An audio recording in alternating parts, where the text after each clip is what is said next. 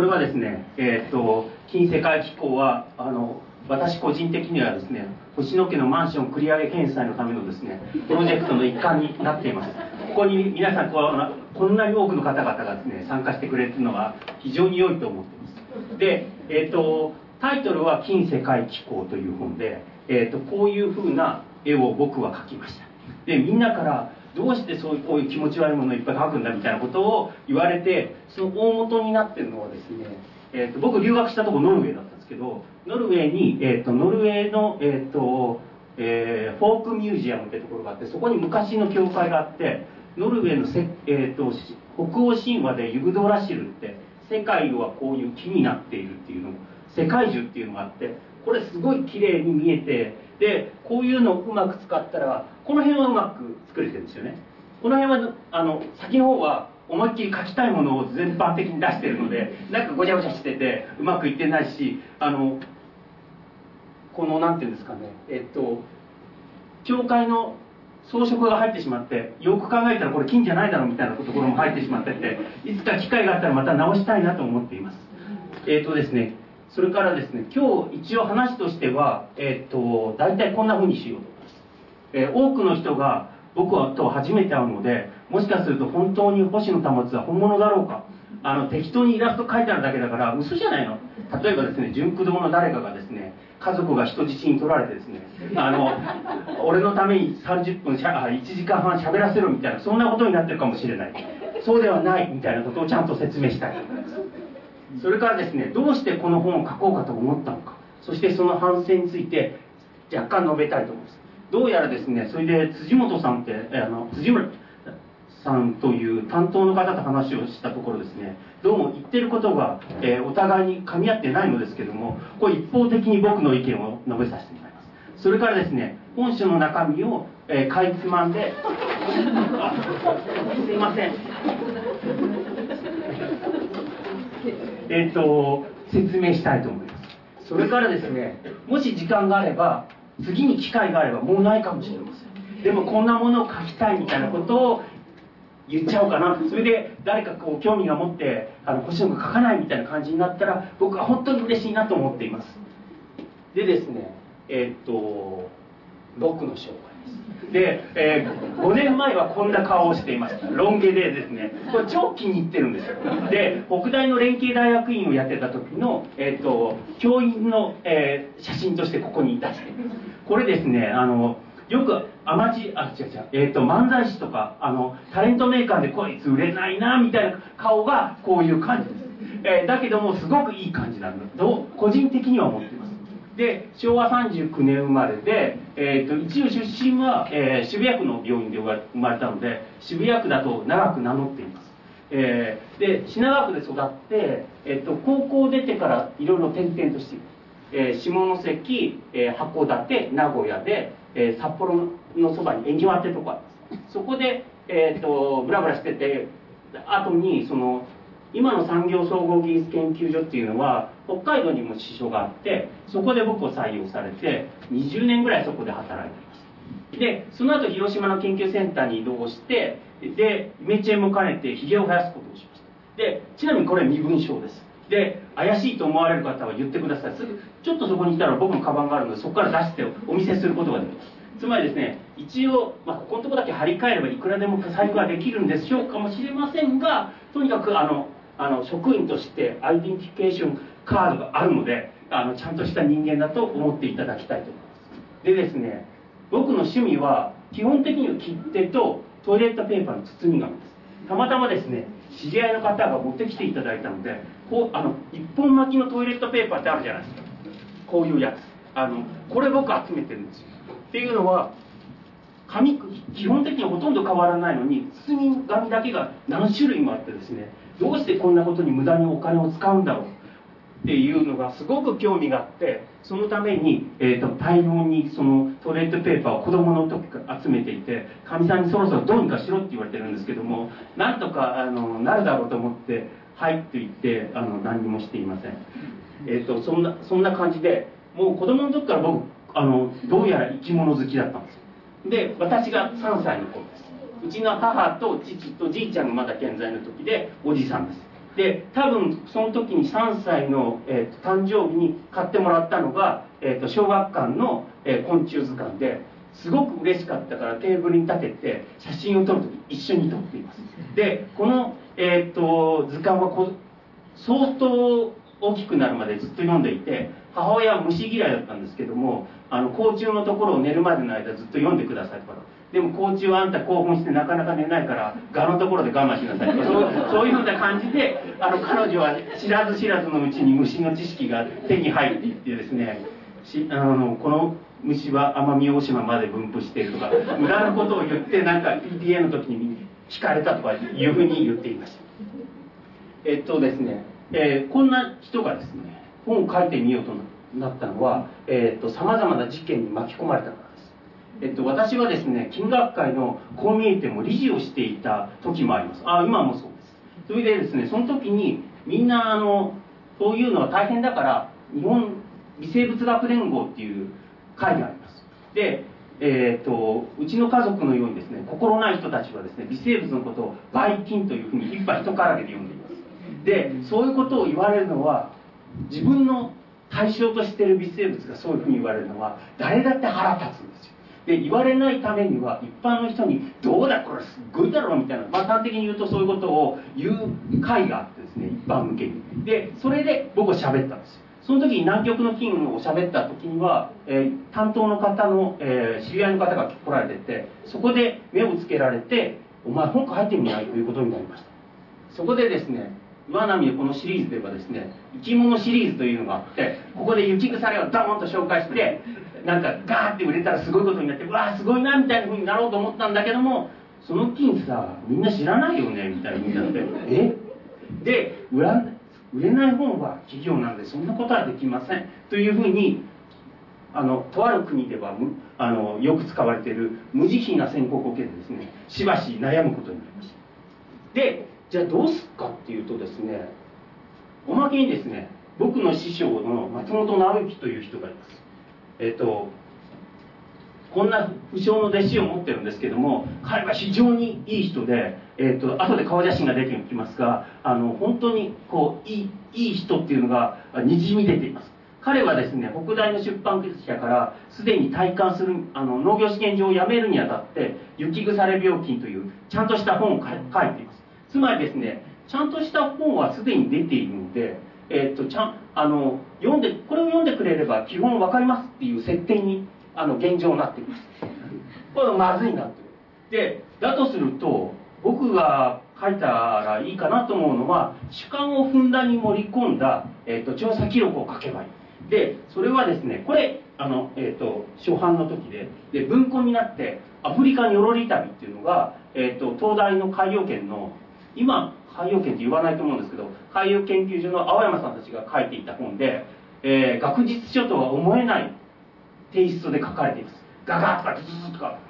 ドカとかっていう感じの劇画家みたいな感じでこれすごいいい感じだったんですよね。で僕水産出身だったのでこんな本をいつか書いてみたいと思ったんですけどもついに俺にもこの機会が来たというふうになりました。でですね僕にとって一方でです後でお話もしますけども主観的なエピソードの代表編はですねシベリアに行ってひどい目に遭ってきた。まあ、端的に言うとそうなんですよね。だけどそれに北極と南極の話をつければ大体3章ぐらいの構成になってなんとか本になるんじゃないかなと思ったんですよ。ところがですねこれは大概そのえっとですねこういう本ってロシア憎しみたいなことになってて旧敵国ですからね。旧敵国条項が書いてて結構ボロクソにやられてるんですよね。ところが一緒にもう10年ぐらい一緒に調査をするとお互いにこう何て言うんですか情が移ってあまり悪く言いたくないんですよその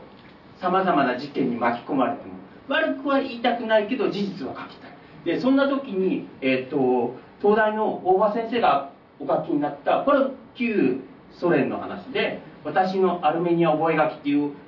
本がですね悪くも書かないしあの、えーと事実を淡々と書いててすごくいい感じなんですよね。少なくともこの中にロシアにあアルメニア憎しみたいなソ連バカみたいな感じのイメージは全然なくてこういう本はすごくいいなじゃあこういうふうな感じで書いてみようみたいな感じで進めることになりました。で出版後、ええー、大体5ヶ月ぐらい経つとさまざまなところからあの聞きたくもないことが聞こえてきてですね。でいろいろ反省することになりました。でまずはですねえっと近世界機構っていうのは当初これはあの課題だったんです。でえっとこれに代わるですねいい題がなかなか思いつかないままにだんだん本番になっていきました。でですね津軽海峡雪雪景色みたいな感じのタイトルでえー、雪氷金類縛れたりとかなんかそそういう暴れん坊将軍みたいなやつのタイトルを作ようと思ったんですけどこれ全然採用されずにですねどんどんどんどん深みにはまって結局最初のタイトルでいきましょうみたいな感じになってしまったわけです。でですね、えー、出版後さらにですねさまざまなさまざまな感想をいたいただいたりいただかなかったりとかネットに上がったりとかそれをまた読んじゃったりとかいろいろなことがあってでお思いのほか雪腐の説明が少ないだろ欲しいのみたいなことがあってえ誰も興味ないと思ってたのに結構興味あるんだ。これ意外といいじゃん。でもさこれこれはだから何度も何度も言うようにじゃないですね。ここでは何度も言うように。この本を読めばいいのででそれをその文句を言ってるやつにこの本を買えって言っても意外とですね名前を名乗ってないやつが多いのでここの回でこれを言ってこれを見てもらってだから松本さんの本買おうよねみんなみたいな風に言うのがいいんじゃないかと思っています。おまけにですねこれはどうやら内々に岩波書店の中ではですねそういうふうに考えていたと言われ思われる節があります。というのは出版前の出版部からのメッセージで実にしょうもないとかですね え、とですね教養を高めたいと知性と教養を高めたいという人は不向きにかもしれませんみたいなことを、えー、岩波の自然科学編集部のこれから出る本に書かれていてよくこれ売れたなとかいろいろ思うところはあるけどとにかく出ちゃったんだからいいじゃんみたいなふうに個人的には思っています。だけども、えーと、反省も込めてだからここで金の話もして、えー、お前金のことあんま書いてないわねみたいなふうに言われた時にはですね、えーと、このあのこれ後日ですね YouTube とかニコ動とかで再生できるようになるのでここで、えーと、僕今日風邪ひいてて途中で鼻かんだりするかもしれませんけどもあそういう説そういうのが入った説明も含めて聞いてもらうといいかなと思います。でですねこのタイトルで「雪腐れ病気」僕長年このティームをやってます。でですねあの多くの人は勘違いしてるんですけど雪の下で植物は寒いから枯れるってとんでもない話です。でこれ根雪直後のあ根雪が溶けた後です。の、えーと、松本さんが大昔松本さんこんな感じです。高松出身のいかにも人のいい感じのあの弟子がに騙さ悪い弟子を取りそうな感じをの顔をしていますで彼がですね、えっと、寝行き前にこっちの区画あの僕から見て、えっと、右側の方は、えっと、農薬をまいてます。で手前側の方は農薬をまかないんです。で雪が降って3ヶ月ぐらいあ違う違う4ヶ月とか5ヶ月とか札幌だったら雪が積もって雪が溶けるとまかなかったところは枯れてるわけですよ。つまり農薬によって菌が死んでしまって農薬によって制御されるような微生物が芝生を枯らしてて芝生自体を枯らばその寒さで枯れるんじゃないわけです。でじゃあ寒さで枯れるのはどんな時かっていうとこれ日本ではなかなかないです、えっと、ノルウェーだとかロシアとかに行くと先にすごく寒くなって地面が凍ります。地面が凍ると、えっと、霜柱できるじゃないですか。で霜柱ができるとそれで植物が持ち上げられて弾痕って根っこが切れるで根っこが切れて枯れるっていうのが、えーと、植物学的に言うその凍結によって死ぬのの一番大きな理由になっています。でこれってその、えーと、日本でどんなところで起きるかっていうと岩手だったら北上山地の山の上の方とか北海道だったら、えーと、道東、えー、北見だとか根室だとかあの辺りのすげえ明らかに寒いところです。でそういうところだったらそういうこと起きます。でも多くのところは、えっと、雪が降りますよね。で雪ってこれ20センチぐらい積もると断熱効果があって上がすごくマイナス20度とかになっても下は大体0度ぐらいあの保たれててびしょびしょで濡れてるけどもで雪重いですよね。重さもあるけど、えーと、とこれによって、えー、温度だけは一一緒です。だから菌によって枯れてしまうっていうのがあります。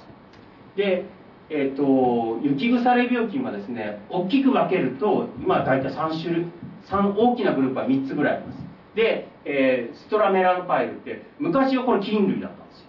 で今はいろいろ分類が変わってすごく乱暴な言い方を許してこれ東條君後で直してくれればいいと思うんですけどもえっ、ー、とえっ、ー、とですね光合成をしない藻類みたいな感じです見た目はカビなんですよ。だけど葉緑体持ってなくて。で、えーと、カビみたいに生きてくるグループです。でストラメラパイルはすごく変わっててあるこう構造を持ってるやつを一つのグループにしてるので原生動物もいるし藻類もいるしこんなカビみたいなやつも一派一からになってるグループです。それからですね菌類は大きく分けると2つのグループが、えー、ここに存在します。一つは死脳菌でいわゆる、えーと、カビみたいなやつだとか酵母みたいなのがここに入ってます。それから下のグループが単子菌ってやつで、えーと、いわゆるキノコのグループです。だけどこの絵にあるみたいにここキノコっぽいですよね。だからちょっとキノコっぽくないやつもここに存在しますよね。でそれぞれはそのキノコとかカビっていうくくりはちょっと難し難しいというかうまくそれで説明はできなくて、えーと、胞子の作り方で実はその差が出てきてます。で後で説明します。で雪腐れ病菌って雪の下で増殖するんだから寒さが超好きなのかっていうと意外とそうでもないです。人工的に飼ってやると一番よく入る温度は割とあったかいとこ好きです。で、えーと、すごく寒いとこつまり室温で死んじゃうやつって2種類いてスクロールティニアボレアリスってやつと石狩ガマノコタケってやつです。でどれか一つ菌の名前を覚えてくださいと。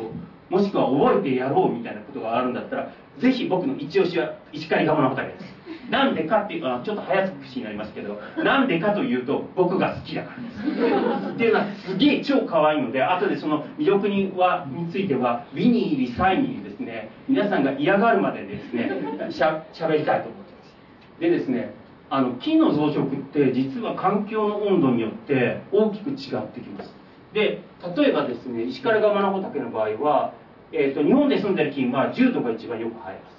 で雪の下の温度0度だと大体入るの半分ぐらいです。でこれって、えーと、寒天の培地を使ってます。寒天の中にじゃがいもと,、えーと、お砂糖を入れて、えー、と煮出したエキスを使っています。この培地だと10度がよく入ります。ところがですね生きてる環境に近いような感じで畑の土を持ってきて10度に置いた時と0度に置いた時にはえっと、ちょっと見づらいかもしれませんけど0度の方って大体菌の成長同じぐらいですよね。だから0度の時は寒天の時と,、えっと土が入ってても同じ。ところが10度になると,、えっと寒天は明らかによく入るけども、えっと土が入ると生えなくなってきます。これはどうしてかっていうとここミネッキンって書いてあるのが味噌で他のバクテリアとかいっぱいいるんです。で温度が10度だと十分に寒くなくて他の菌も活動します。で活動すると端的には餌の奪い合いになってこいつら負けちゃうわけです。なので本来は一番よく生える温度だけど生えられなくて生態的っていうか、えーと、本当に彼らが生きてる温度はおそらく0度に一番近いんだろうというふうに思います。それから本の中で書いたノルウェーにはすげえ変わった菌がいてえっと、日本の金は10度が一番よく生えると言いましたけども、えっと、ここのグループは4度から0度ぐらいが一番よく生えます。で10度になると明らかにこう熱のストレスを受けて僕しんどいですみたいな感じのかさぶた的なものを作ります。一方でこれってその寒天の場合でで実際にその野外の環境ってこうびしょびしょの状態なのでそうすると水に浸かってるところは普通に入るんですよね。で空気に上がってくるあの空気から顔を出すとそこだけがかさぶた状になっていってつまりその生きてる環境によって実際にこれ結構難しいなと思うのは僕の仕事って培養してその生理生態っていうんですけどもどんなこう生き方を機能してるかっていうのを、えー、調べています。でそれって基本的にはインタビューするみたいなもんで、えーと培養の温度だとか条件とかを変えてどうですかあなた？っていうふうな感じで聞くわけですよ。でどう？あの生きはいいと思います？みたいなふうに聞くんですけども一方で当然彼らは答えてくれないのでそのいろんな条件を振ってみて一番いい時を探してみるんですよね。でこれってやっぱり環境に一番近いのはこの条件でこっちは割と人為的な条件じゃないかなっていうふうに思われることもありますで、えっと、なんでじゃあ雪腐れ病気に雪の下に暮らすかっていうとお得なところがあります。で普通の微生物は気温も高くてえっと条件がいい時にじゃんじゃん増えるっていう生き方をしてます。一方で、えーと、競争も多いし、えーと、生活環境がじゃ変わったりします。一方で雪の下は利点はさっきみたいに温度が低いから他のバクテリア生えなかったりとかして、えーと、利点あの競争する相手が少ないです。で寒くてびしょびしょだけどとにかく一定期間、えー、とこういう環境が、えー、続きます。で弱点は寒いので時間がかかります。成長するのに。から餌が少ないんじゃないかっていうのが弱点です。で個別の菌を見てみましょう。でピシウムです。でピシウムはですねこんなふうに成長する菌それぞれが成長していくので円形に生えていくのでこういうこう円形のものが大きくこう芝生のところに出てきて大変残念なんですけどねこれを見てミステリーサークルだと言われたことを僕は知りません。であの条件によってはすっげえでかいやつもできるんですけどイギリスとかで病気が起きあんまり起きないからかこういうことを言う人がいないなっていうのが残念です。で彼らの魅力はですねこの白くて銀色、まあ、見ようによってはシルバーグレーみたいな感じのスーッとした菌で菌糸が生えます。おまけにですね培養の状況をうまく整えるとこんな感じでロゼッタって呼んでるんですけどバラの花が咲くようにですね白銀の菌がシュッと伸びるんですよね。でなおかつですね成長も結構結構早くて3日ぐらいでこのぐらいになります。でえっとこれを一部取って顕微鏡で見るとこういう胞子を作ってます。で卵胞子って言われてる。で割と目玉に似てるような感じですけども当然目じゃないので、えっと、見つめ返してもウィンクとかしてくれない。ですで一方でシノウ菌でシノキンは代表的なのはスクレロティニア・ボレアリスをここに示しました。こいつら結構かわいそうなのは昔から知られてるのでこの金閣っていうんですよね。えっ、ー、とキノコの種っていうか球根みたいなものだと思ってください。で秋になるとここから、えーと、シノーバンって言われるような、えーと、キノコを出します。でこの形は古い文献を読むとネズミの糞のようというふうに書いてあってで斎藤泉さんって僕の同僚がこれやってて「えー、ネズミの糞のようってかいの金額ですよね」星野君どうしてそういう時だけニヤニヤしながら言って僕の可愛い金をそういう言い方するのやめてくれないみたいな感じなんですけど確かにそういう感じなんです。よでえー、っとですねこのシノキンのシノって呼ばれてるのはさっき言ったキノコを切って染めてみると長い筒の中に胞子が8つとか、えー、12とか詰まってでこれがいわゆるそのどのグループもこういうものを作るので、えっと、シノキンというふうに呼ばれます。で、えっと一方で、えっと、単子菌です。単子菌はいわゆるキノコの仲間で、えっと、金閣後で説明しましょうか金閣からキノコが出て表面にその端に置いてあるみたいにこの場合4つです。4つ胞子がついています。でですね石狩川の畑は病原菌としてはですね雪腐れ黒色小流菌核病菌と呼ばれます。で、え、っとチフラインカルナータの冬枯れガマの畑は雪腐れ菌核、えー、あ褐色菌核病菌というふうに呼ばれます。で僕、えっと、北大の学生を取っていた時に、えっと、学生と言葉だけで話をしてると、えー、この菌はね黒色小流菌核病菌黒色小流いかにも強そうですね。すごいいい感じがしますよ。でこれなんか間違えてるんじゃない？いやなんかそれってお前絶対なんかゲームのしすぎだってばよ。あの小粒って書くんですよって言った途端にですね興味を失うやつがいるのが「小粒っすか。ああああじゃああじゃないよああじゃ」だから昇竜じゃなくてこういう金だっていうのがいます。でですねそういう中で変わったのは北極で出てくるような病気で、えーと、黒母病っていうのがいます。で高山植物にムカゴムカ、えーと、ムカゴトラノっていうのがいて彼らはその、ええっと、夏になると花を咲かせて、えー、山芋みたいなムカゴをつけます。で黒ボブ病っていうのがあってこう黒いこう花がついた時に、えっと、実がなる前にこう黒いすす状のものができます。でこれ本来夏の病気なんですよ。ところがですねえっと北極とかだと花つけるまでに2年とか4年とかかかるので結局病気自体が雪の下でも起こるので、えーと、雪腐れみたいになっていきます。でですね石狩釜の畑です。こっち奥の方。で小さな金閣からこういうふうにシュッと1本出てきます。でいい機会なので実物を持ってきたので見てもらおうと思います。えっ、と中開けて匂い嗅ぐと僕ちょっと鼻詰まってるからかと言ってもしれませんけどキノコっぽい匂いもします。で、えっと、これ石狩川の畑です。適当に開けて回してください。それあはいどうぞ。あの同じものです。それからああのそっちにもあるのでそのままあの配ってください。でですね、えっと、これ生きた培養板です。でチフラインカルナータは、えっと、褐色醤油って言われてるみたいに褐色です、えっと、どうぞ見てください。え、っとですねこれは広島産ですね。はい。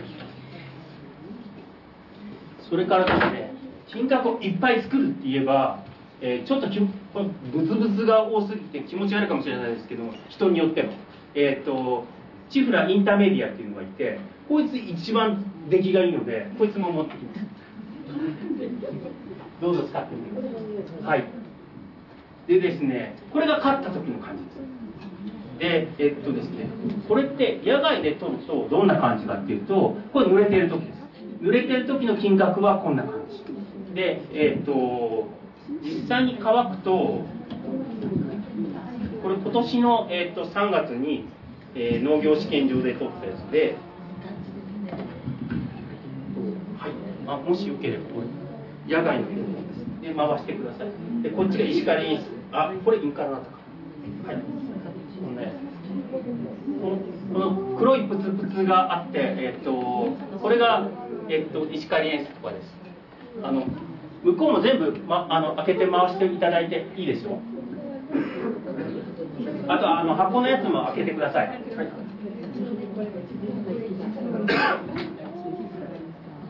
でですねあの調査に行くと,、えーとこういうものを集めるために僕はグリーンランドとか北極とかいれば南極にも撮ってみたいなと思ってて、うんと、こういうのを集めています。で人によってはですね結局1粒が2万円とかになる時もあるじゃないですか。あの調査費が高くつくのでであの人によってはどうしてこんなものを集めるためにお前は来るんだみたいなことも言われますでですねえっ、ー、と石狩演出はこういうスレンダーな白いあのえっと、こっちきますね。えっと、こ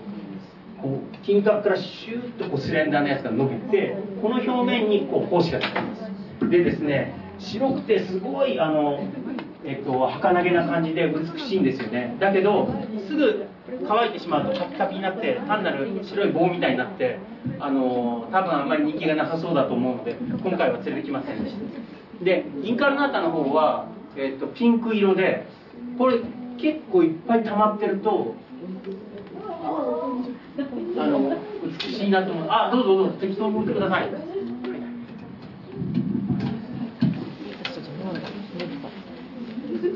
えっとですねいっぱいいると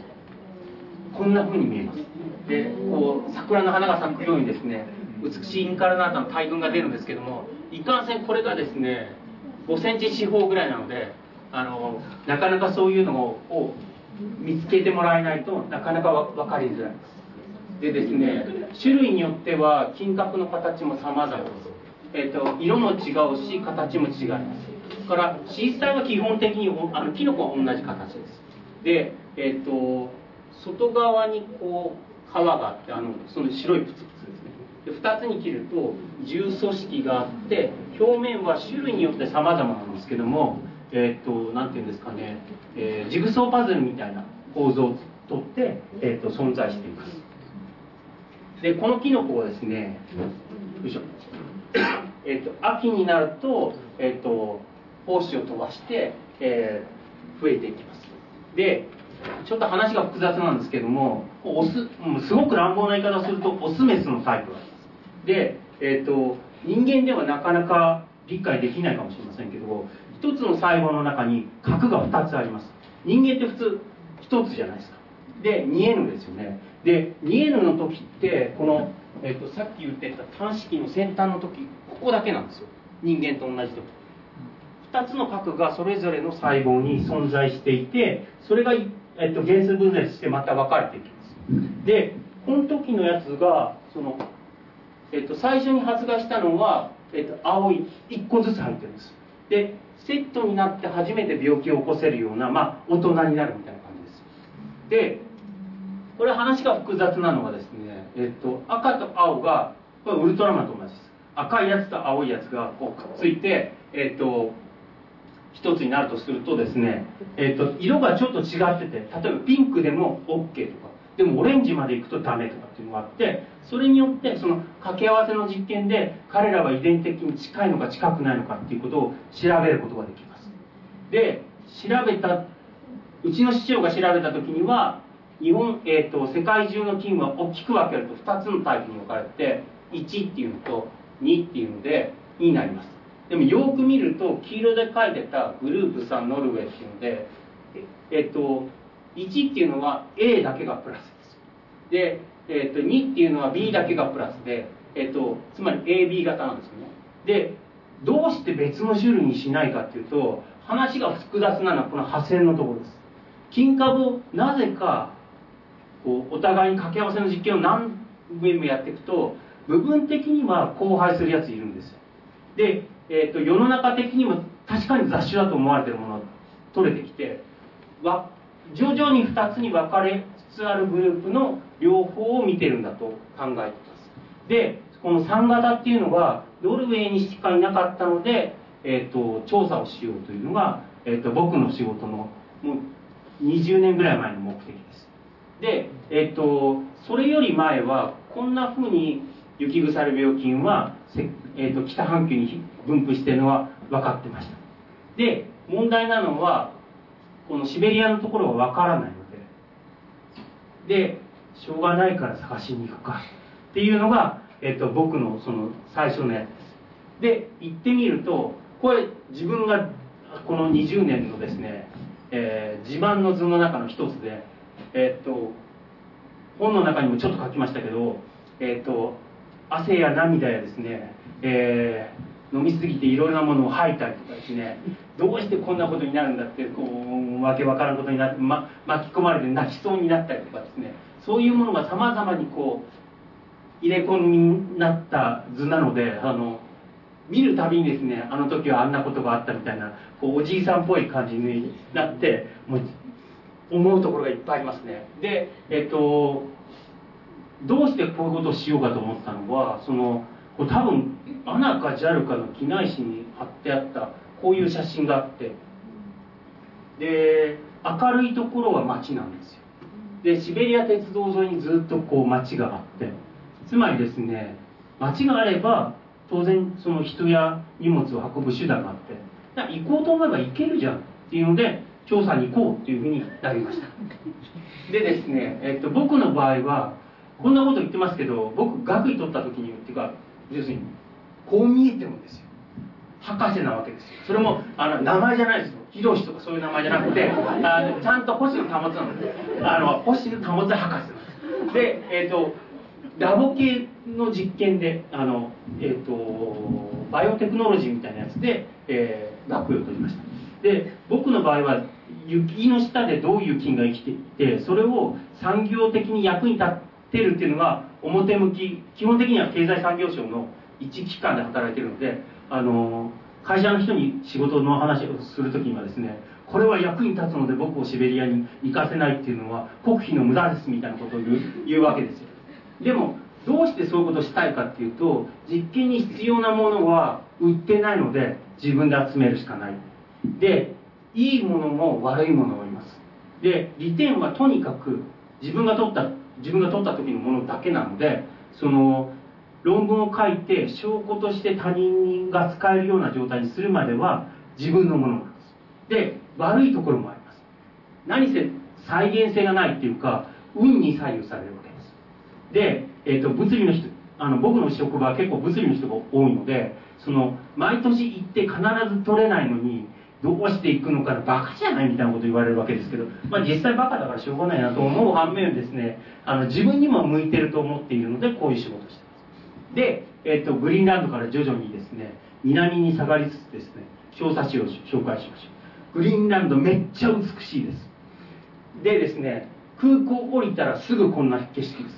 氷河があってガーってこう流氷が出ててこれえっ、と7月の写真です。でもうこんな環境でで勘違いしてもらいたくないなと思うのは多くの人はグリーンランドはイヌイットの人が住んでいて、えー、氷の家に住んでて生肉食ってると思ってるけど今はそんなことないです。デンマーク領なのでえーと、デンマークの正確には自治国ですね。自治領なので、えーと、レゴランドみたいな、えーと、レゴブロックのみたいな、えー、家に普通に住んでて、えー、子供のあの学校の試合があるとみんな車で出てきてってサッカーの試合なんですけどもこういうのを見に来ます。で、えー、と根血は結構進んでるけど人によっては相当僕らに似てるような顔をしてます。で真ん中にいる大人だけが日本人であとは全部そのネイティブのグリーンランド人です。結構可愛い子たちもいっぱいいますよね。で違う日本と違うなと思うのはこれ僕らが泊まってたホテルの向かいの漁師さんってところの家の、えー、家には、えーと、坊主がブランコを越えてて隣は、えー、白熊の生川を干しています。でこんなのあるんだっていうとかえっと、屋根にイワシを飾るようにですね、えー、ジャコウシのやつだとか、えっと、酒とかと結構味は似てると思いますけど、えっと、アザラシのジャーキーみたいなとこでこれ多分白熊なんですけどどういう目的でこのあの頭蓋骨をどうしようかっていうのはあの家の人いなかったので聞けなかったので今でも謎になってます。でこういうところまで行ってですね家の下の方になんかなんか芝地みたいなところがあるわけですよ。でここにしゃがんでいくとさっきのプチプチがこういうふうにあるわけですよ。でこれを取るために僕は来たのですげえ興奮するわけですよ。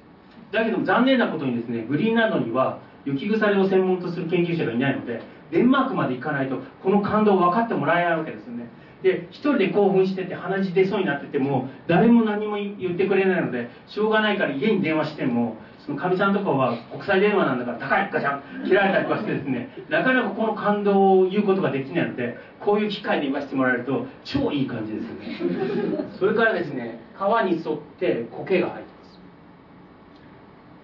でですね例えば苔の部分にはこう苔が枯れているところがあって中にそのリング状にこう苔が枯れているところがあります。でえっとこれって苔の雪腐れ病気が起きてて苔を枯らしています。でこの病気ってでもそんなに強くないので、えっと、枯れたところからまた中が戻っていって緑が戻ってくるような時もあります。ところがですね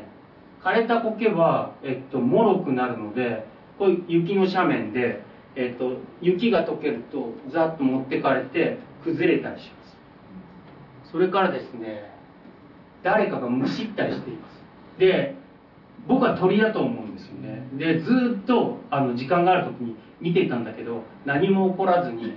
誰だか分かりません。でその辺のボンズに「お前らここしてないだろうな」みたいなこと言ったらもう僕たちもいい大人なんだからそんなことするわけないでしょゲームとかしなきゃいけないのにみたいなこと言われて「おやっぱゲームとかすんだ」っていうようなことになります。でですねこう枯れたところは病気に強い別の種類が入ってきます。これここの苔と中に入ってる苔は違っていてでさらにその病気にならない高等植物とかも書いています。でなので、えっと、苔に病気が起きると、えっと、植生が早く変化をしていってどうやらその病気が、えっと、こうやって戻るところもあるけど先に別の植物が入ってしまったら場所を占められてしまうので、えっと、変化が早く起きてしまいます。でこれがでも緯度が下がるとちゃんとよく分かんないんですよ。これその、えーと、ノルウェーの北の方のところでアイスの棒とかなんかタバコのあのゴミでこうしてて本当にこれ枯れてんのかなと思ったけどやっぱ同じ木に取れたんですよね。だからこっちちなみに。トナカイんです。でこういうところにあの見えづらくなってますけど存在します。それから鉱山に行くと別の種類でこれキノコですね。本当にキノコが苔を枯らしてちょっと枯れ方も違うのでこんなことがあります。でであのこの時って、えーと、いくつかチームを組んでいったので、えーと、僕は基本的に雪腐れだけ最初は集めたところがですね、えーと、他人と一緒に行くとだんだん面白いことがあって例えば地形の人はこういう特殊な地形はどうして起こるのか。これ凍結融解を繰り返していって、えー、と外側に大きい石が集まって内側にこう小さなものが集まってくると植物も変わってきます。そうすると当然出てくるキノコもちょっとずつ違ったりします。で植物は本当に綺麗だなと思うのはこうクッション型の丸っこいやつに表面に全部花が咲くとかですね。こういうものがあります。だから基本背が低いけどこれすげえ、えーと、木になるようなものとかも存在しています。で初めはキノコとか大きいキノコ集めなかったんですけどだんだん友達が増えてくるとこれは小林隆人さんの専門ででこっちは粕谷に回してこれは細谷さんとかですね。であの回あのバーターできるようになってるんですよ。で僕がこれをあげると誰か「ああグリーンランドまで行って星野がこんなものを取ってきたんだから星野のために何か取ってやらないといけない」みたいな心のこう優しい人たちはそういうことを思うわけです。で僕は当然そういうことを思ってですね俺のために雪腐れを取ってくれって言っても誰も取ってくれないのでこういうものを渡してですねえー、集めるというようなことをやっています。でこれは氷河は場所によってはですね本当にあの陸地の中で終わるようなところがあります。こうなると,、えーと、アイゼン履いてそのまま歩いて登っていけます。でこの時にはそのえっ、ー、とデンマークの大学の人たちと一緒に組んで上がってたので彼らは何をやってるかっていうとクライオコナイトっていうこれ微生物の塊になるんです。えっ、ー、と藻類と,、えーと、菌類とそれから、えー、バクテリアが一緒になったものででこれがその氷河の表面を溶かしてます。黒いので光合成をするために黒くなって黒くなると,、えーと、光を吸収してだからその分だけどんどんこう表面を溶かしていくわけです。で、えーと、彼らはどういう種類がこんな中にいるのかとかっていうのを調べて僕はその中にその雪腐れっぽいやつがいたら例えば藻類に寄生するようなものっていうのもいるのでそういうのも調べさせてもらいました。徐々にですね本題に入ってみましょう。でシベリアに行くにあたってはですね、えーと、僕第二外国語基本的にはですねロシア語を取ってたんですよね。でスコアも割と良くて自慢してたんですけども全く通じないってことが分かったのは自分とほぼ同じ仕事です。彼らはチューリップのこういう雪腐れ病気をやってるオレグ・タカチェンコっていう人でえっ、とですね僕が描いた似顔絵こんな感じですね。で彼がですねえっ、ー、と国際学会で知り合って一緒に調査をすることにしました。彼は自分のことをですねデルス・ザーラだというふうに言っててデルス・ザーラご存知かもしれませんね。黒沢監督が撮った映画でえっと、アルセーニフっていうまだ帝政ロシアの頃でシベリアを調査するときに、えっと、本人は確かゴリデですけどニブヒかあの辺の少数民族の方だと思うんですけども現地のガイドをやってくれた人で自分は日本人を連れてシベリアを調査するので自分は今のデルスザーラだというふうに彼が言ってました。で、えーと、僕がイラスト本の中で描いたイラストの若い時でで、えーと、さっき出した一緒に調査に行ってた頃はこんな顔ですね。でえっ、ー、と最近はこんな顔しててでそれの元図はこれです。えっとですね一番左のやつは、えーと、研究所のその、えー、名館みたいなところに昔貼ってあった彼が入所したすぐの時の写真です。それからですね一緒に調査した時はソ連の崩壊から多分23年経ってからが一緒に調査しだした頃でその時はこう皮肉っぽくてなんかこう端的に言うとこう、え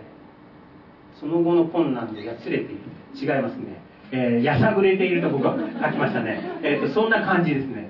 それからですね最近は生活がちょっと安定してきてちょびひげを生やしてまあお互い様だと思うんですけどもあの貫禄がないと部下は言うこと聞きませんからね、えーと、そういうこともあって、えー、こういう顔をしています。で彼と一緒に調査に行ったのは最初は札幌に住んでたんで新潟で乗り換えてハバロスクを経由してノボシビルスクっていうところがありました。でそこに行くことにしました。でその時はその初めて一緒になったので、えーと、本当にサンプル取れるのかとか、えー、同行者は本当に初めて学会で会った人なので信用できんなかとかソ連が崩壊してちょっと経った後なので、えー、安全な調査ができるのかっていうのがあって、えー、自腹で行くことをしました。でですねいろんなことがあるんですよね。例えばですねいつ食事するか。でこれも本をお読みになった方はご存知なのでちゃちゃっと言うと,、えーと、ノボシビルスからアルタイ州のバラームってとこまで4時間かけてタクシー1日50ドル。50 5000円でチャーターしたんですよね。その時はみんなからそんな高い金かけて大丈夫かって言われたけどとにかくまあなんとかなるから行こうよって。で現地に着くと11時ぐらいでその草加せんべいみたいなこんなですね。こんなおせんべいであ空気が出てきて、えー、皆さんだったらどうされますかね？でちなみに僕は食べなかったです。でその後ですね調査に行ったら山の中にどんどん入ってですね待てど暮らすでご飯を食べる気配は2時過ぎてもないんですよね。ですげえ腹減ってきて俺に「ねえねえねえねえご飯食べないの?」だってさっきさクッキー出てきたでしょ？たまたま食べなかったの？食べない食べないだってさ昼ご飯あるでしょ？で言った時に彼が言ったセリフはロシアにランチという概念もありませんというふうに言われてえー、そうなの？でもでもこれってちゃんと調べればそうでどうやら、えっと、昔のに江戸日本人と同じで基本二食主義で朝がっつり食うんですよね。だから割と健康的っちゃ健康的なんですけどもだけどもそんなにその夜は昼は食べないで2回目はですね僕この時にノルウェーに留学しててその3匹のヤギのガラガラドンの舞台になってたすごく美しいノルウェーですね。ここからロシアに向けて行った時にまたこの時もですね自腹で調査した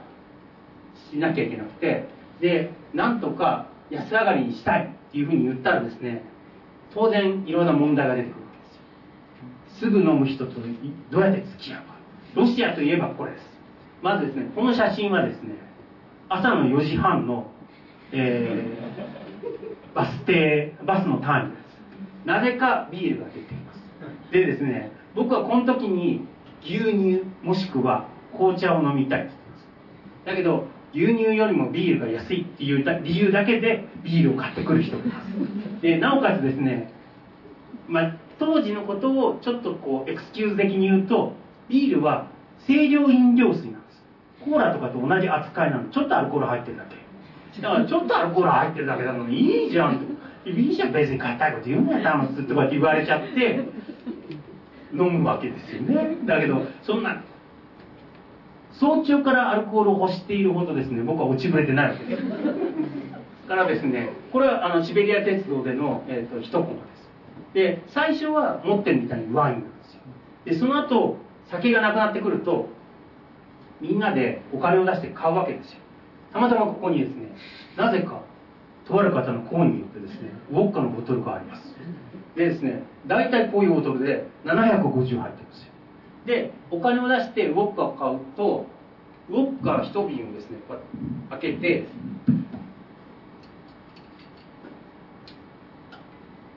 ボコボコボって継ぐじゃないですか、本物ですでですねこれ継ぐと彼が言うにはですね21個あぶくが出るんですよ。でこれこれをこうやってボコボコボコボコボコボコボコってなるまですると21個あぶくが出てじゃあ1人何あぶくっていう話になった時にに普通はこんな大きな、えー、コップを渡されても大体ウォッカっていうのはショットで飲むようなもんじゃないですかだから僕は2あぶくって言ったんですよねところがですね彼が言うには1人7あぶくです。つまりですねこの3人で1人。そこの3人で1人。奥で闘技っていうふうになってじゃあ星野君の今日のあのイベントのうまくいったのを祈って乾杯ってなった時にはもうこれでは足りないわけですよ。はいはいはいあと25本ぐらい買ってきてみたいなことになってなおかつですね一気飲みです。で最初にこのおじさんがじゃあ星野君たちの、えー、調査のあのあの祈って乾杯ガブって飲むじゃないですか。それもこういう飲み方でちょっとしか入ってないからやりますけどパクって飲むんですよ。はい飲みましたみたいな感じでお互いにこう中国と同じ「はいはいはいからですよからですよ」っていうのもやるんですよね。でそうすると次じゃあ僕僕がやるから俺がしゃべるからですするとまたプシュッてやって 新しいことがポコポコってなって次僕なわけですよ。でもでも本に書いた通りその時にはなんかこうまばたきを繰り返したのか、えー、映写機が壊れるようなカタカタカカっていうような映像とともにですね意識を失ってこの床に寝ていってその車掌さんからそろそろあんたたち降りる駅だからっつっても起こされるみたいな事件になるわけです。それからですね安全第一はいろいろな事件があります。例えばですね安いところに泊まろうとするとホテルに泊まろうとするとですね当時のレートだと20ドルとかなんですよね1泊で2000円が日本人には安いけど当時のロシアの人たちって給料多分100ドルぐらいだったと思うんですよね。だからだから絶対嫌。でたいいか悪いか別にして僕が出すにしても他のその金だって俺は使うの嫌。だって高いじゃんって言ってじゃあどうするのかっていうと知り合いの人のところに泊まるわけです。でところが知り合いの人がいない時にはどうするかっていうとさっきみたいに電車の中で仲良くなった人に止めてくれないみたいな話になるわけですよでさっきのこの人はえっ、ー、とアフガン戦争から帰ってきたえ元兵隊だったんですよ。でこれはこの人はいいとしてなんかこう身なりのいい人のうちに泊めてもらったんですよね。で泊めてもらう時には何何もなくてあここで寝てくださいみたいなふうになって。で僕はずっと警戒してたんですけどもなんか普通にいい人なのかってベッドの中にっていうかマットレスを引いてそこで寝てたら後でドンドンドンドンってこうドアがこう叩く音がしてわーわーって大声の何やら激しいロシア語のやり取りがあってでオレグが「貨物起きてる?」うん「うん起きてる起きてる」なんかすごい音したよね。何があったと思う？なんか急に、あのー、病院でも出たのかな？って言ったらそう病院って言えばそうなんだけどね。彼らはどうやら地元のマフィアらしくてねやられたからやり返すとか言ってるんだよね。もう「えー!」みたいなふうになるわけですよ。で僕は絶対こういうところが嫌だから帰ろうって言ったらもう電車がないから帰れませんみたいなふうになってで窓際に寝てるのをちょっとマットレスを流れ弾とか当たったら嫌だしとか言うのでえー、マジかよみたいなことになったこと。どうしてこんなだから絶対こういうのってもう本書いちゃったらしょうがないけど10年前の報告書には絶対書いてないです。であとですねあのオレグの研究所の、えーと、ゲストハウスに泊まった時に「あんた何を持ってる?」ってその宿のその、えーと、各階の鍵を持ってる管理人おばさんがいるわけですよ。で「あ持ってますよ」いやだからトイレに行く時とこうトイレとシャワーは部屋の外だって必ずそれ持っていくんだよっていうふうに言われて「ああおばさんあれねあの鍵壊れててドライバーとかでチャッチャって開くとやると開くんでしょ？あの僕なんかスイスのアーミーナイフみたいなの持っててそのこういう刃渡りの大きいやつじゃなくてこういうのの方がいいでしょ？って言ったら「いや違う違う違う鍵はついて壊れあの壊そうと思えば壊れてるね。だけどそのここってそのゲストハウスはすっごい安かったんです50個米価で、えーと、7.5円なんです。一泊。だから当時のロシアのレートにしたってめっちゃ安くてどう考えてもおかしい。ででもここは国立の研究所のゲストハウスだから安くしてるんですよね。お客さん止めるために。だけどそれを長期に借りてまた貸ししてるやつらがいて結局、えー、管理人も誰が住んでるかよく分かんない。で僕明らかにその外国人の顔してるのであんた狙われたらやばいのでナイフを加えてシャワーを浴びて後ろから見た時にはそういうのが大丈夫だっていうことをあの威嚇をしなさいって言われて絶対嫌みたいな。でこれこれをあのモデルとした写真を作ってみました。でイラストはこっちのイラストを本に載せています。で自分で絵を描いているからいいところはですね例えばここのあの頬のぽっこりとかはですねプチ修正がかかってて、ま、あの髪がこうシュッ頬はシュッとしてる感じになってて。この辺もやっぱりあの役得だなと思うのはああとですねかこの辺ちょっと薄いのがですねこの辺は適当にですね加工されてあのあのそういうふうになってないとかですね。あのこういうのってすらあの絵を描くことはある意味ではその事実を隠して伝えたいことだけを伝えるいい方法だなというふうに思いました。それはですね友達の今日ないんですけど友達の方にそういうことがあったので使いました。で例えばシベリアの調査でこんなこともありました。ここここまで来るともう飛行機で行くしかないんですよ。ところがですねえっとロシアのチケットってロシアの国内で買った方がべらぼうに安いんですよね、えっと、5分の1ぐらいで買える時があってでそうしてたんだけどたまに買えないことがあってえっと自分たちで買ったんです。で最後のこっからここマガダンからヤクーツクってところに行くまで飛行機で行くはずだったんですけども空港に行ったらなんかおばさんたちがガーってみんなで喋ってて何をやってるのかなと思ったら飛行機が来ないって言うんですよね。いつ来るのか。半年後には来るんではない えどういうことなの？って言ったらこのマガダンからヤクーツクに飛んでるマガダン航空が潰れてしまったので飛行機は来ません。ええー、でじゃあどうするどうする？どうする？でここをこういうふうに、えー、コリマ街道っていう街道があるんですよ。でそこがつながってるのでマガダン州までは、えーと、この車を出してやるのでこの車でこの辺まで行ったらどう？でこっから先はあんたたちが何とかして何とかして何とかしてヤクーツクまで行ったらどう？でもこれって北海道があってイメージつくでしょ？ここの長さどのぐらいなの？か それで道もこんな道ですよ。このこの街中出るともうもう舗装道路じゃなくて橋が4本かかってて本当にその橋は流れてないの。でどうしてそのマガナ州までしか行けないのって言ったらこの研究所の車はマガナ州までしか行けないのでそこから先は自分で。でもタクシーとかチャーターできんのかとかいろいろなことがあって結局やめました。で後日北見工大のグループが同じところを調査で行った時には4本の橋のうちの2本が落ちてて水陸療養者みたいなので行ってたんですよね。だからやっぱり行かなくてよかったと思う。であのこういう話って基本的にはですねえっ、ー、と僕上村直美さんとかあと松浦武四郎さんとかってすごい好きなんですよね。で彼らの探検家の話でで僕がそうこういう話を友達と話をした時に星野君はでも基本的にはチャールズ・ダーウィンみたいに研究で生きていくのででこういうその研究以外のこ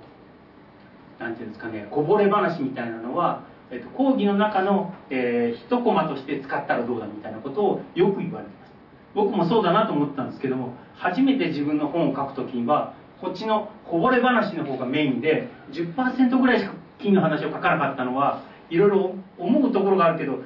どんどん書いていくと楽しくなってしまってあのどんどん滑ることを入れてしまったのはいろいろ思うところがあります。それからですね僕の思ってるロシアの調査ってレイピンのボルガのフナフティっていうすごい有名な絵があるんですね。これと同じで来た瞬間からもう帰りたい感じなんですよ。で重いものをあの背負わされて無理やり飲まされてギューギューギューギュー歩かされてみたいな感じででも結局信頼ができる友達を見つけて、えーと、必要な採集ができました。で事前の調査は例えばあの学生とかに言うの最近は Google のあの翻訳とかがあってうまくサイトロシア語のサイトも結構翻訳できるんですよね。なのでそのなるべく念入りに調査をした方がいいし必ず問題は出るのでえっと主観的っていうのは心のあの時間的な余裕ですかね。で客観的っていうのは心の余裕みたいのがあるとすごくいいと思います。で 取った金ってこんな感じで分布しててで面白いなと思ったのは新潟のやつはここシベリアの真ん中ぐらいまでしか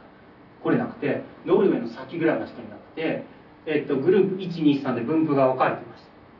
でざらっと言うと遺伝子解析すると123はやっぱり違うグループで、えーと、それぞれはイメージとしては1と2と3は別の種類として分けるのが適当だろうというふうに考えています。でえっ、ー、とですね一応その北極を中心に彼らはどういうふうに進化していったかっていうといまだに分かんないのは多分1型は元となってるんですけども今十分にいてどうなってんだかよく分かんないですね。でここはその本人も書ききれてないし自分の中でも、えー、納得がいかないところもいっぱいあるんですけども有性生殖をするって子供を作ることなんですけども一方で彼らはその寿命がないんですよね。無限に生きてて。で無限に生きてるのと,、えーと、有性生殖で新しい生態を作ってるのとを虫なんかだと必ず死ぬじゃないですか。必ず寿命があるのでどんどん変わっていくんですけども、えーとカビの場合は変わらないようなメカニズムを彼らなりに多分うまく使ってるんじゃないかなと思うんですよね。よっぽどのことがない限り変わらないっていうふうに決めてるような気がします。でただ証拠がなくてもっとやっていかなきゃいけなくてで2の場合は多分アメリカを中心に考えると分布はすごくつながっていてつまり、えーと、ユーラシア大陸と何回かのその、氷河期に分けられた時に彼らはそこで独自に進化をしていってユーラシアに出てきた。で北極タイプの3型はおそらくはそのスイスみたいなところにも残っているのでとユーラシアで進化をしてカナダの方にあの出ていった菌だというふうに考えています。でじゃあその有性生殖があって無限に生きてるから変わらないのかというと変わるやつもいるんですよね。インカルナートはすごくあの安定した菌なんですけどポーランドにいるやつだけすごく変わっててここってもう雪降らなくなっててだからおそらくキノコ作れないんです。キノコ作れないとさっきお見せしたみたいに普通は B のタイプのこんなふうに大きい金閣作って生きていくのがえっ、ー、とゴマ粒みたいなっていうか消し粒みたいな小さな金閣を作ってもうここから多分実際出ないんだろうなっていう思うような小さな種をいっぱい作って生きていくようなもう、えっと、無性的な生き方をするように変わってきています。で彼らが変わってきたのはおそらくそのキノコ作れなくなるような気候は雪が降った時だけ色を塗ってるんですけどほとんど雪降ってなくて、えーと、11月から3月までのでそんなところでも生きてるからでも他のやつとこうもう関わりがなくなってしまったので別の種類になってもおかしくないような生き方をしてるんじゃないかと思います。あどんどん時間がなくなってきましたね。あのえっ、ー、と僕好き勝手喋ってますけど大体そんなこと嘘だろうとか思うところがあったらですねどんどんツッコミを入れてくださいね。であとですね声はでかいんです。滑最初に言うの忘れてた。滑舌が悪いのでちゃんと聞き取れない場合もちゃんと言ってねとか言ってください。で凍結に対して彼らがどう生きてるかっていうのはこれ僕の2番目の自慢なんですけど凍結させるとですね凍結穴が開いてつまり氷によってこう刺されて穴があって中身が漏れると一番バリを食うのはですねピシウムで彼らって筒本当に筒状になってて筒の中に核がいっぱいあってつまりチューブみたいなもんだから壊れちゃうと中身が全部出て死んじゃうんです。だけど死脳菌とか短子菌は1個死んでも隣はコピーなのでコピーが生きてれば大丈夫です。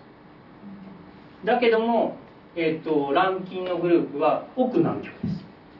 こっち国境です。似たような絵だけどまあ信じてもらうしかないですけど、えーと、違う場所です。で中にその胞子から発芽をしてギュッとこう苔の中に入って「はい食ってます」みたいな感じに結構彼ら頑張ってるんですよね。でこんな凍結する環境でどうやってるのかっていうとでこう胞子を作らない状態を作って凍結融解っていうのを繰り返すと北海道の菌も南極の菌も凍結融解を繰り返してるうちにいくつか生き残る菌もいるけどだんだん死んじゃうんですよね。で胞子の方はどうかっていうと胞子の方も凍結前は粒が詰まってます。で凍結させるとギュッて絞ったオレンジみたいに部分的にしか物が詰まってなくて水が抜けてるんです。でイメージはさっき言ったみたいにスポンジの水をギュッて絞った感じで、えっと、外側に氷ができたので氷に吸い取られてますで吸い取られた水が戻うまく戻れば彼ら生きてると思うんですけどこれができないから死んじゃう。ところがですね彼らは植物病原菌なんて植物に摂取してつまり植物の中で菌糸だとか胞子だとかを作らせて凍結すると北海道の菌みたいに1回凍らせたら死んじゃうやつも100%生き残ります。でその時の、えーと、植物の中の写真を電子こう輪切りにしてみると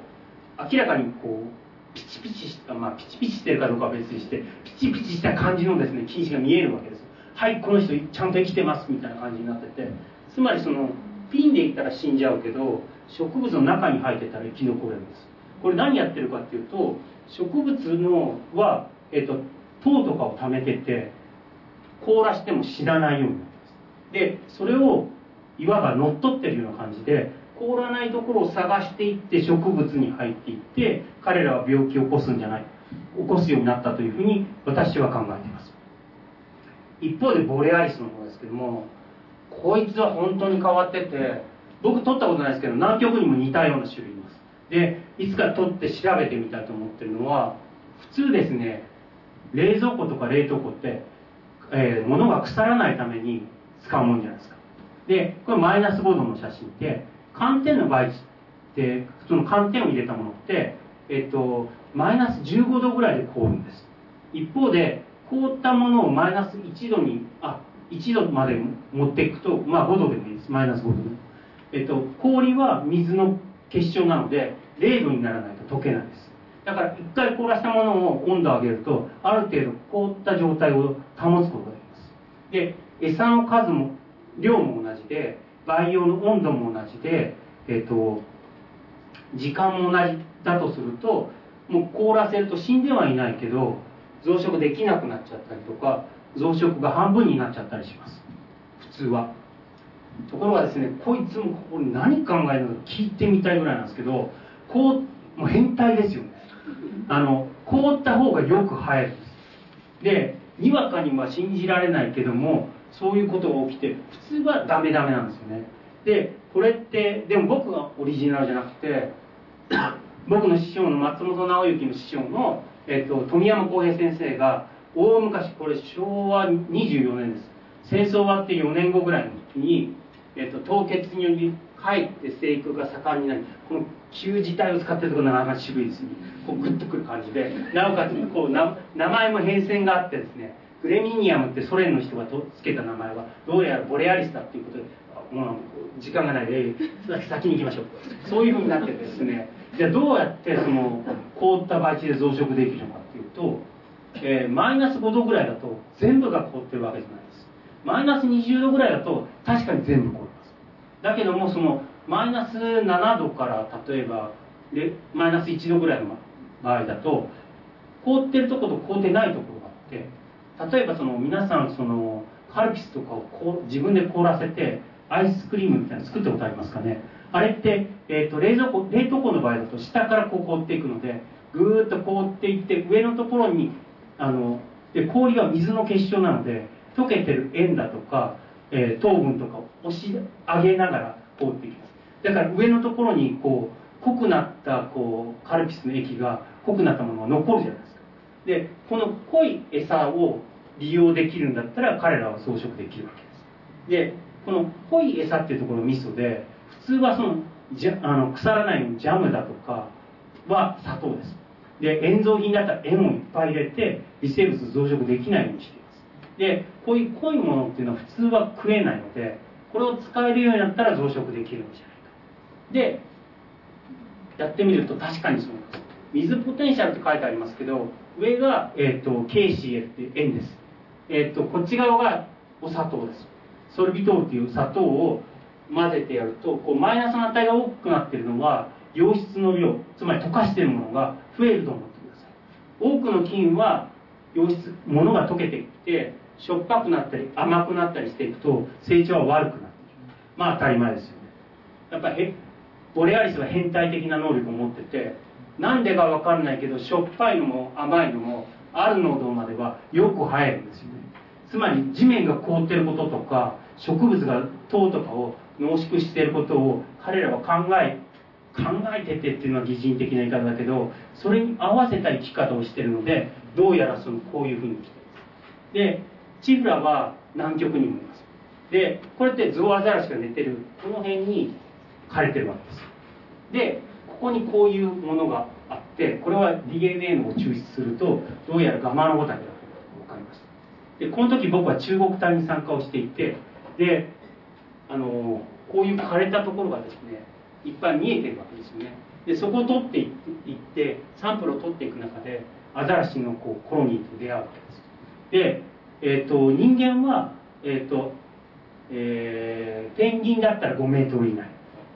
アザラシみたいな大きな動物だったら25メートル以内であ15メートル以内に、えー、入ることはできません。南極条約に。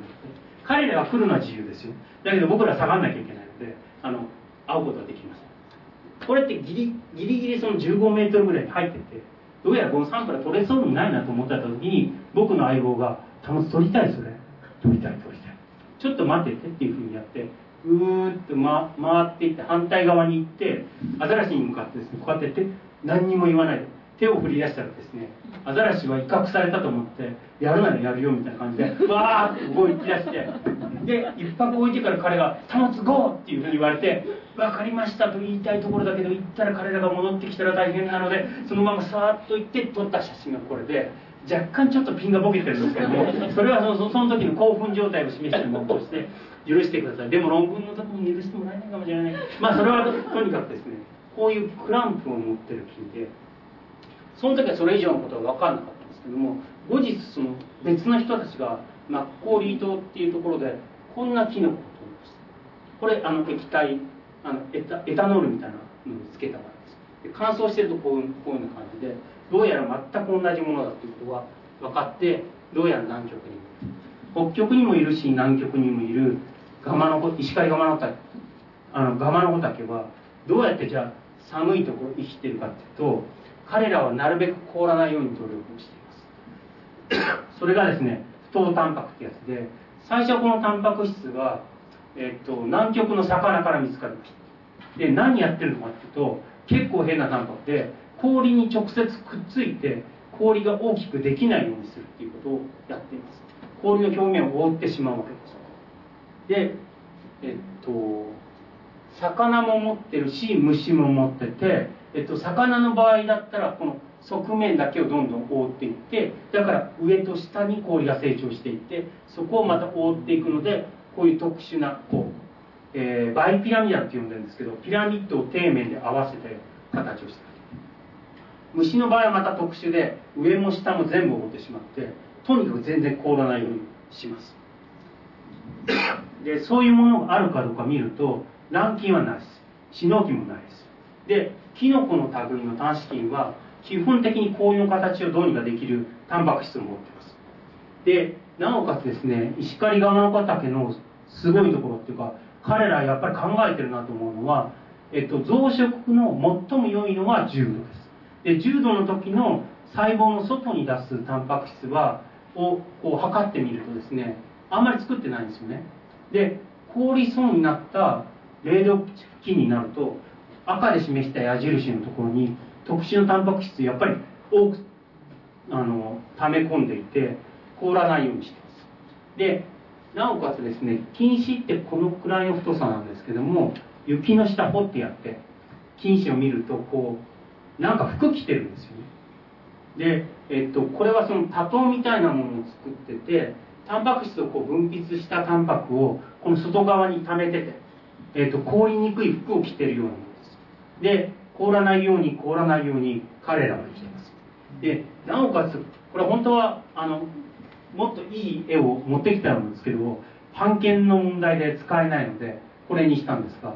えっと、タンパク質の形って今 X 線で決めることができます。で決めてみると全然違う魚とか、えー、昆虫と菌類は違う形をしています。でこれって修練進化って話になってて他人の空にです基本的に。でイメージしてもらいたいのはトリケラトプスとクロサイです。でどちらも草食動物でおそらく禁止で結構気は荒い。だけども彼らはこう身を守るために角を持ってます。ところがトリケラトプスは化石が出てるように骨の形が変わってその角になってます。一方でサイは基本的に皮膚なんですよね。爪なんかと同じそれを乗っけるように頭蓋骨が厚くなってますけども、え基本的な機能はあの機能は同じだけど作りは違います。で作りが違うっていうことは持ってる遺伝子が違ってて違う遺伝子で同じことやってます。で分子としても同じことが起きていてえっ、ー、とキノコと魚と虫はそれぞれ違うタンパク質を祖先にして同じことやってます。必要とされることが同じだからだとでまとめてみた時のこれ僕の、えーと、2番2番目とか20年生きてきた中の、えー、一押しの図その2です。でランキンの場合は凍ったら死んじゃうけど死なないように、えー、植物の中に入り込んだ。でボレアリスの場合はこいつしかいないから本当に死のうきみんなそうなのっていうふうに言うのは難しいけど凍っても大丈夫だし大体もともと凍って濃縮されたもの大好きなんだもんみたいな生き方をしてます。一方で短子菌の場合は凍ったら死なないけど成長はできなくなるのでなるべく凍らないように頑張ってます。もう時間があんまないですね。すいません。えっとでも疑問もあって雪腐れ病菌ってすごいちょっとしかいないんですよね。知られてる数は20種類ぐらいしかいなくてえっとところがその菌類っていうのは5万を超えて、えっと 1, 1万種以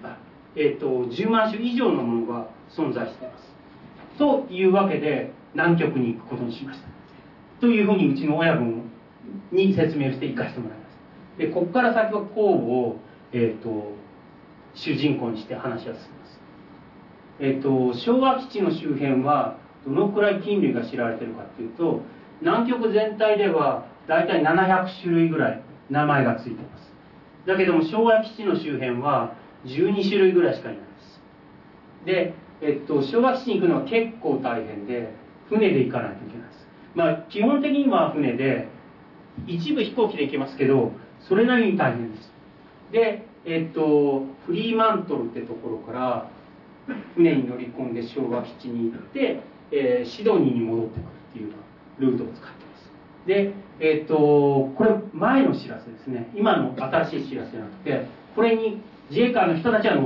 東京から乗っていくわけです。ここでは見送りをして僕らは、えーと、乗っていって5日後ぐらいから暴風雨にあってもう水産学部出身だったんですけど農学部に移った理由の一つが船酔いをするということだったんですけどこれもう酔うどころの騒ぎじゃなくてこの写真を撮るためだけに環境に上がって即帰ってきました。っていうのはも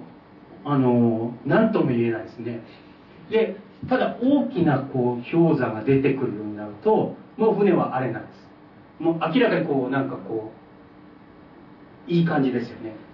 で、えーと、定着氷っていうところまで来るとここから先は氷を割って基本的には進んでいきます。だからこう割っていく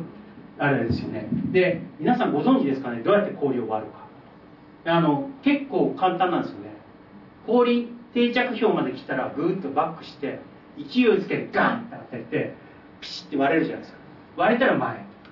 であるところまで来るとあ割と熱くなっても割れなバンって当たっても割れなくなる時になったらもっと下がっていって勢いつけてバーンってやって今度氷に乗り上げて重みで割るんです。だからこうなるとまた酔い出すんですよね。こうこういうこういうことを繰り返しますからね。で結構大変です。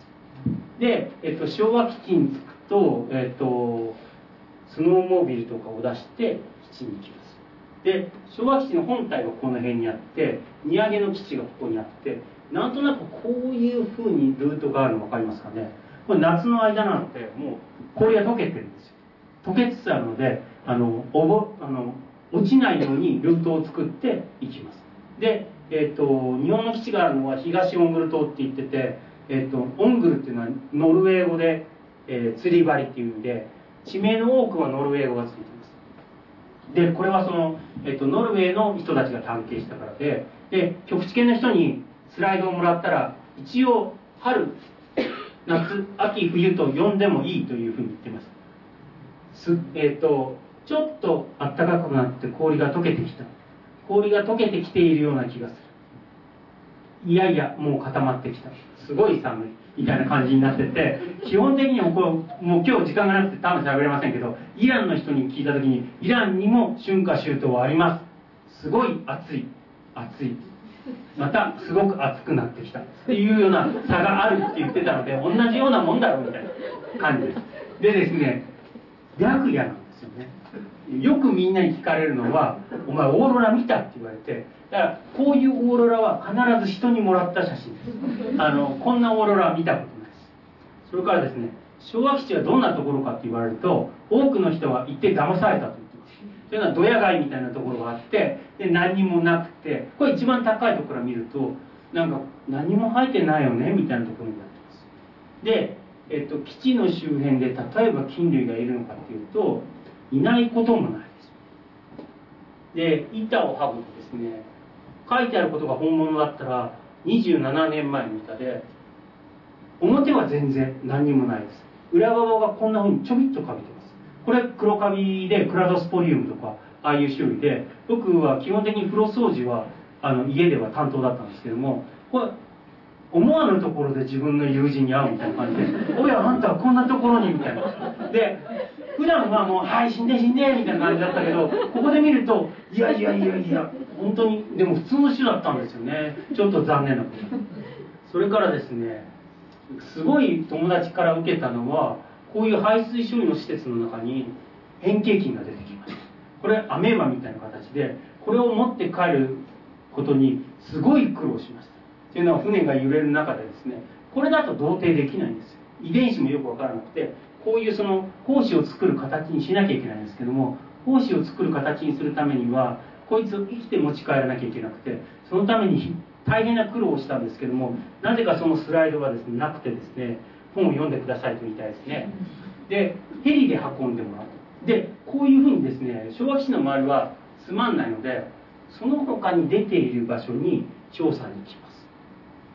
でえっ、とこんいくつかのところにヘリで運でヘリコプターが着くとこんな感じで何せ北極熊とかいないので基本荷物は野ざらしです。でテントを張って調査します。こんな感じ。でですね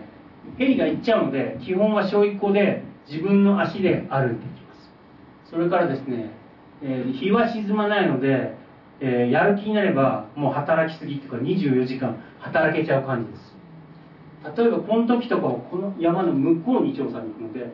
ずっと歩いていってこの辺からこう行ってこっち側に抜けるとかこっち側に出るとかそういうルートで行ったとか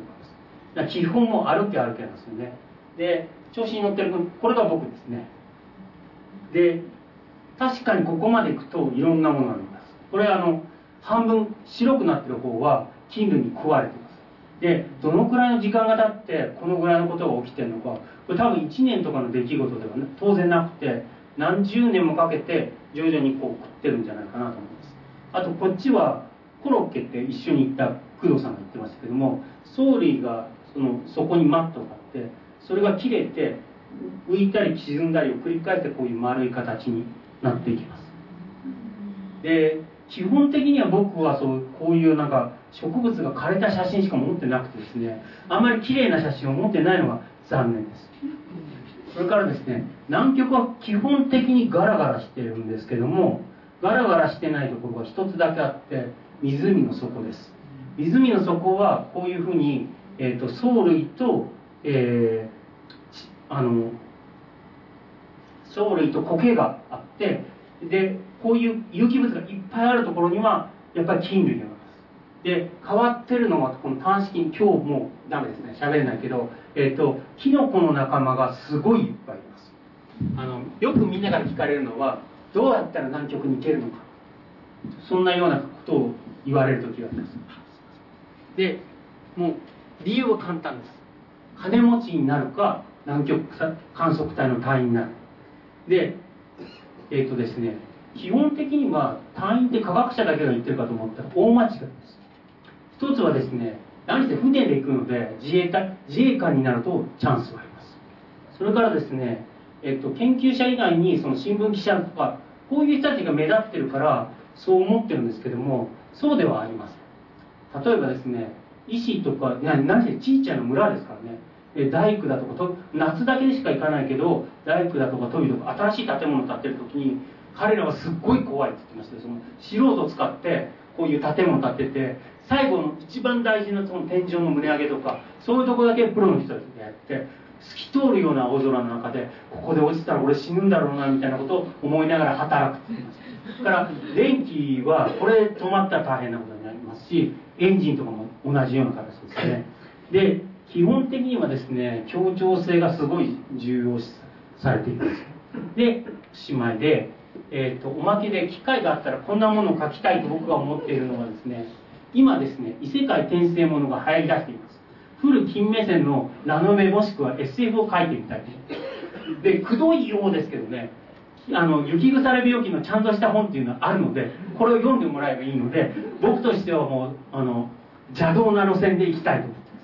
す。で一方でですねそう思って考えるとですね意外にわからないことがいっぱいあるんです例えば夏の金閣金閣で夏を越すって言ってたけども本当にどんぐらい生きてるのかっていうのは夏を越すっていうので人が理解するのは十分なんですけど自分が金になった気持ちになったらちょっと違うのかなっていうのがあります。当然ですね金の気持ちがわからないともっとダメでもうじゃんじゃん実験するしかないので僕にお金つけてねみたいなあの財務省の方がいましたらぜひともよろしくお願いします、えー、こんな感じで終わりたいと思います。親分の松本さんとかですね、えーと、井筒さんには大変世話になりました。ノルウェーではアルマテ・トモスからオレグタロシアオレグ・タカチェンコでラズーとモハメドにはイランで世話になって東條さん泉あの斎藤泉さんがいるからうまくいきました。で矢島さんから下は俺の手下たちであのた大してこうちゃんとして言う必要もないけど後で何が起こるか分かりませんのであの彼らが偉くなった時に恩を打っていきたいと思います。以上です。すいません。ちょっと時間が超過しました。ありがとうございます。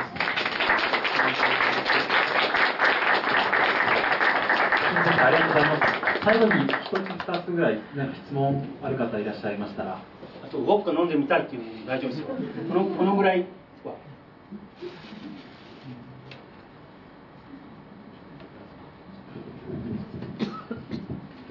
楽しいお話どうもありがとうございましたすいません。あのお話が始まる前からずっと気になっていたんですが、はい、その今日のネクタイはどういうことになっておられるのか教えてください。本当にナイスですね。えっとですねこれはですねあの石狩蒲の大竹をイメージして私がアイヌ民芸店と5回にわたって打ち合わせをしてですね作ったアイヌ文様風のチフラ石狩絵師です。で多くの場合はすぐに分かっていただくことができなくて星の魂抜けてるとかですね。そういうふうに言われてしまうんだけど金閣があって史実体が出ていくっていうのをイメージして作っていました。でこんな機会じゃないとなかなか使うことができないのでぜひ皆さんにご自慢し自慢したいと思って作っています以上です。どなたかいらっしゃいますでしょうか？元昆虫少年がどうした元昆虫少年がどうしてその金になったんですか？あのですねそれは話すと長いんですけども、えーと、どうして金になったのかは正直よく分からなくて最初は生化学が好きでで、えーと、昆虫の次がヘビだったんですね。でヘビは、えー、当時その横浜国大にリチャード・ゴリス先生が健在だった時にそこに行こうと思ったら僕の学力では入れなくてで父親がどうせ鱗があるんだったら魚でもいいじゃないかって言われて 水産大学に入ったんですで入ってみるとその魚の生化学でそのかまぼこがどうしてこう弾力を持つかっていうのははっきりしてなかったのでそれをやりたいと思って練り製品製造学講座でいかにもかまぼこやりそうな研究室に行ったら星野君のテーマ「かつぶし」って言われてかつぶしはカビをつけるんですよね。アスペルギルス・グラーカスであのかつぶしのにの付け方みたいなのを僕のテーマで終始までずっとやっててそれからそのまま金に徐々にずっと移行していきました、はい、最後にどなたかいらっしゃいましたら、はい、あマイクいいです。マイクですあの写真を見せていただいてる時に多分大きさをするためでしょうけど丸いものがはいはい。あれは何だったんですか、えっと、黒いやつは、えっと、カメラのあの蓋ですでそれ多分ですね最近のいい写真はあの1ミリとかそういうあのメジャーを入れてそれを入れてるんですけどもそのそうでなかった時とかよく忘れたりとかですねあのなくしたりとかしててでその時今カメラの蓋とかを使ってたりしていましたそうですねえっと32ミリとかそのぐらいじゃないかと思います、ええ。でこれででは終了になります最後にもう一度あの星野先生に拍手をお願いします。